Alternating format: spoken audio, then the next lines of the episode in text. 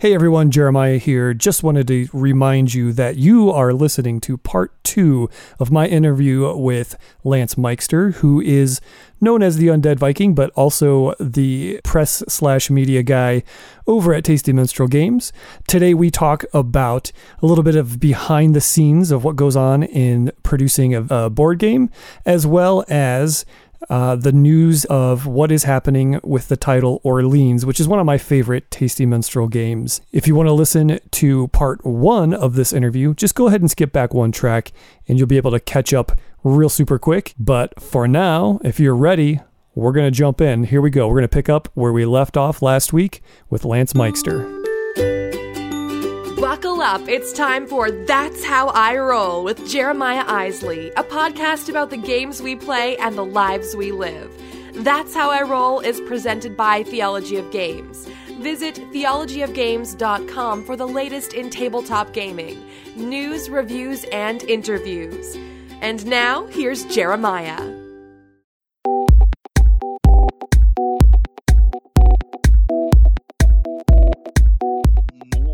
Also that we have going on as well. I mean, it's just, I mean, I can't speak to a lot of it, but I mean, you know, I mean, we have games like, you know, Belfort that that that need a reprint. And so like we're yeah. working, you know, making sure, and plus, you know, the, the expansion for that. Um, you know, one of our, one of our launch titles, Homesteaders, you know, back mm, in two thousand nine, mm-hmm. It's been out of print for, and, and so that's a game we want to get back into print, yeah. you know, so and stuff like that. We have a Flow of History Kickstarter that's coming out this month in April.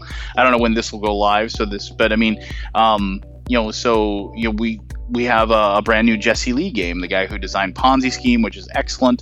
Mm. Um, he has a wonderful card-based uh, civilization game that we're going to launch a Kickstarter for that this month. You know, so you know, it's it's one of those crazy things where it's like I always. When I did the, I, I still do my reviews, I still do my videos, but when I was uh-huh. the Undead Viking, and that was all I did in in uh, in board games, you know, I always wondered like, how does this stuff, how does this stuff work? You know, it's like, how does how do they decide what to print, what not to reprint, that sort of thing. So you actually get behind the curtain, and like, you know, I can I can pull up a, uh, an online flow chart, and I can see all of the games that we have contracts for, that we are currently working on in one way or another. And I mean, it's it's it's crazy. I mean, it's just I, I it's, can only imagine. And it's just and it's it's games that, you know, are just waiting, and and, and we're excited about all of them, you know. And right, it's just right. it's one of those where, but also we have to just we everything has its place, everything has its time, everything has, you know, its you know its moment, if you will. You know, so it's just something where we just you, everything progresses, and and trust me, being on the other, being on this side, it's almost as bad as being on the other side, because you're just like, oh my gosh, these games are great. I, I want to be able to print all of these like right now, but you know, it's just one of the right. Just, but you know, there's things like time and money that go into it as well. Yes. So it's like, if it wasn't for and that, you could print them all. Time and money. yeah, it's, it's exciting, but I mean, but it's also a little bit frustrating, and I'll, and I'll if I'm I, sure just for because. It's you see people like who will make comments that will say something like, oh, why don't why doesn't this, and I'm not even talking about us, just any any game company, it's like, well, yeah, why don't they yeah. reprint this game, you know, it's like, all it is is a bunch of cards, why don't they reprint it? Well, the problem is is that it isn't. Yes, fine, you have the files, you have everything, you have all that information that you could do a reprint, right right but the problem, and, and not to take up too much time here, but I mean, there's so much more that goes in. It isn't like you just push a button. Hey, make me two thousand of Arboretum already. You, you know, don't have you know, the big red print button on your desk just no. waiting for you to just mash it. Yeah, so exactly. And it's like there's a whole process, and it's like you have to you have to contact your manufacturer, whether it's Panda or whoever, you know, and yeah. you have to find out what their what their schedule is. Then you have to have it printed. Then you have to give them that money. And the big problem with this with with the the, the, the board game Uh, business, if you uh-huh, will. Sure. You have all these games, right, that are like, oh my gosh, I mean, that game, that game, people want it. You, why don't we print it off? Well, the problem is, is that, you know, we have the cult of the new problem, and we also mm-hmm. have the problem of, in this genre, if you sell two thousand of a game, that is a huge success. Yeah. I mean, it just, it's it's just, wow, you sold through a two thousand print run. That's great. Otherwise, you print off, and you, like, you do a printer of like five thousand, and then in, sometimes the game only just sells two thousand. All of a sudden now you got three thousand games sitting on shelves, and, right. and and and the longer it sits there, the longer it doesn't it isn't worth anything, right? And that's exactly. why you end all these games that were like, you know, you end up seeing games like even Blood Rage and things like that on these like clearance sales at mm-hmm. like, you know, for forty or fifty dollars when it was a hundred dollar game at one point. Well, it's because they've saturated the market. I mean, it isn't like a it isn't like a video game where everybody owns a copy, right? And right. goes home and says, in lots of board game groups of four or five people, there's, there's like one, one copy. Or two people. Yep. Yeah, there's one or two people that buy all the games, and yeah. everybody else just kind of plays those, you know? So yes, there might be a, you might have an audience of one hundred thousand people or whatever, but then you have to divide that by five to get from the get-go, and then you sure. got to take those, and then you got to make sure that those people actually, the ones that are left, the the like you know divided by five, so you get twenty thousand people. Now those twenty thousand people, do you have, what type of game is it? You know, do they even like card games? I don't know, half of them don't like card games. Okay, so now we're down to ten thousand. Okay, exactly. Well, so now yep. do they like the theme? Now we're down to five thousand. You know, you know, and so as it, as it as it decreases more and more, yes, you sold through somebody sold through that print run of like four thousand copies of whatever, but those four thousand people that bought it were the only four thousand people that were ever going to buy it. Yes, there are mm-hmm. going to be a handful of people that really want to get that game and they want to have access to it, but there's no way on earth they're going to do a print run of, you know, fifty. You exactly. Know right, right. Yeah. So it's, it's not worth it's the those, shipping alone. Yeah. Exactly. So, I mean, it's just, it's one of those things where, yes, it's, it's interesting to see, be on the other side of the curtain, so to speak. Yeah. But it's also frustrating trying to explain that to people that are like, that say, why isn't my favorite game X available? You know, well, because, you know, you're just one of those, like the remnants of people that didn't get a copy. The, the demand isn't there to, mm-hmm. to do another. Mm-hmm. So totally get it. Totally get yeah. it. It's uh, it's a balancing game for sure. I would be remiss if I didn't ask you about uh, all the things that are happening with Orleans. Uh, this was Orleans.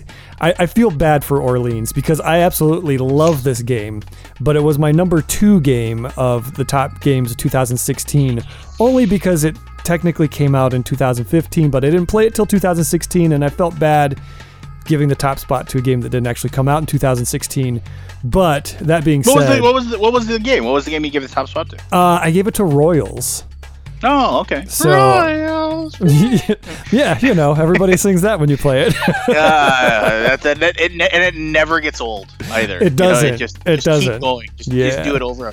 And the, you know, the, the I actually own like the original like uh, cover, but um, okay. the second the second cover that they came out with for um, that Arcane Wonders did, I believe. Yeah. Right? Yeah. Yeah. Mm-hmm. So the second cover they did, um, it's a fantastic cover, and in the game, you know, is still really good.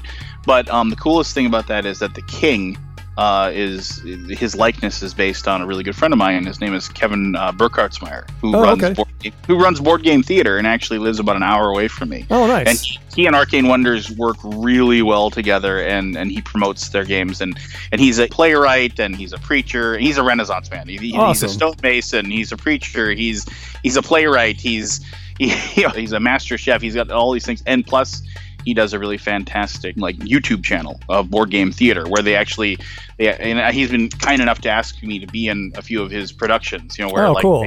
he does a theater show and does it with well, board games. So anyway, so there you go. Royals. Very cool. Another, Very another cool. little side note about Royals, but so no, okay. So Orleans. Yeah, so, yeah. Give us Orleans, the lowdown. In my opinion, uh, when it was up for Kenner, uh, Kennerspiel, it got totally jobbed in my yeah, opinion. Yeah, yeah. Uh, but.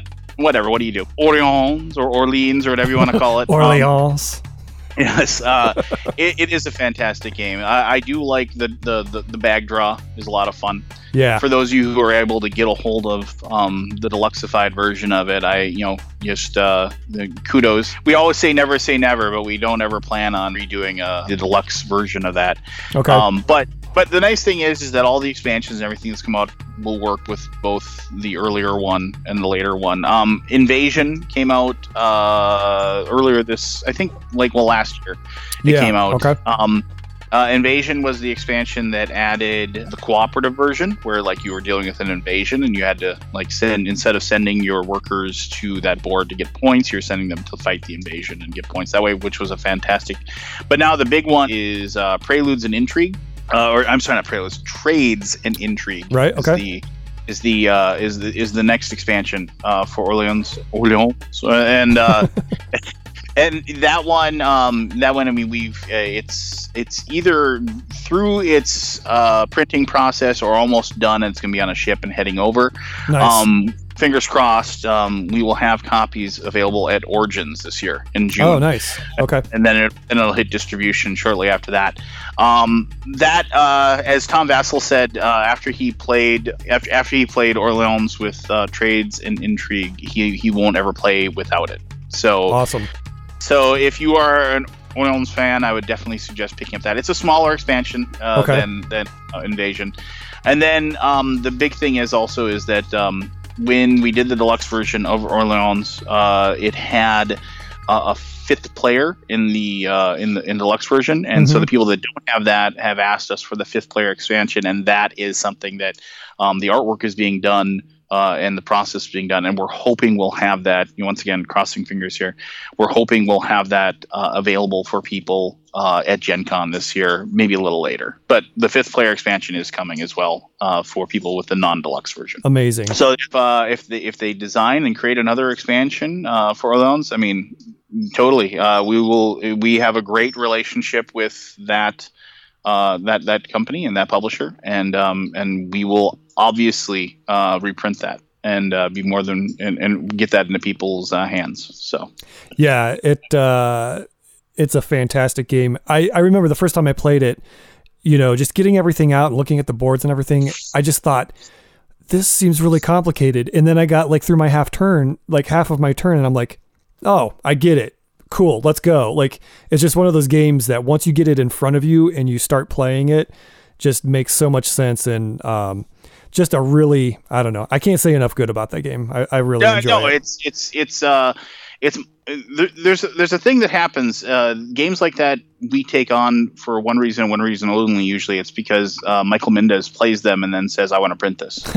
um, uh, it happened with Orleans. It happened with Yokohama. Uh-huh. It happened with Flow of History. You know, there's there's yeah, games yeah. he just played once, and he said, "You know, I was lucky enough to go to Japan with him right after uh, I was hired, pretty much um, about a year ago. Now I was in Japan uh, with Michael, and we sat down with." Hazashi Hayashi, and he showed us uh, Yokohama, and we played it. Nice. And and uh, and we were a turn and a half in, and Michael looked at me and goes, "We're going to print this."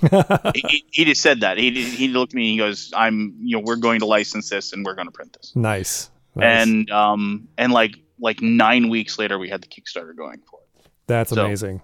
Which right now Yokohama has been, uh, it we got it and we send it off to backers, and that'll be uh, that'll be in stores very shortly. Which is a fantastic game. If you haven't played it, uh, you'll love it. Well, I, I hate to say it because I'm having a great time. We're well out of time.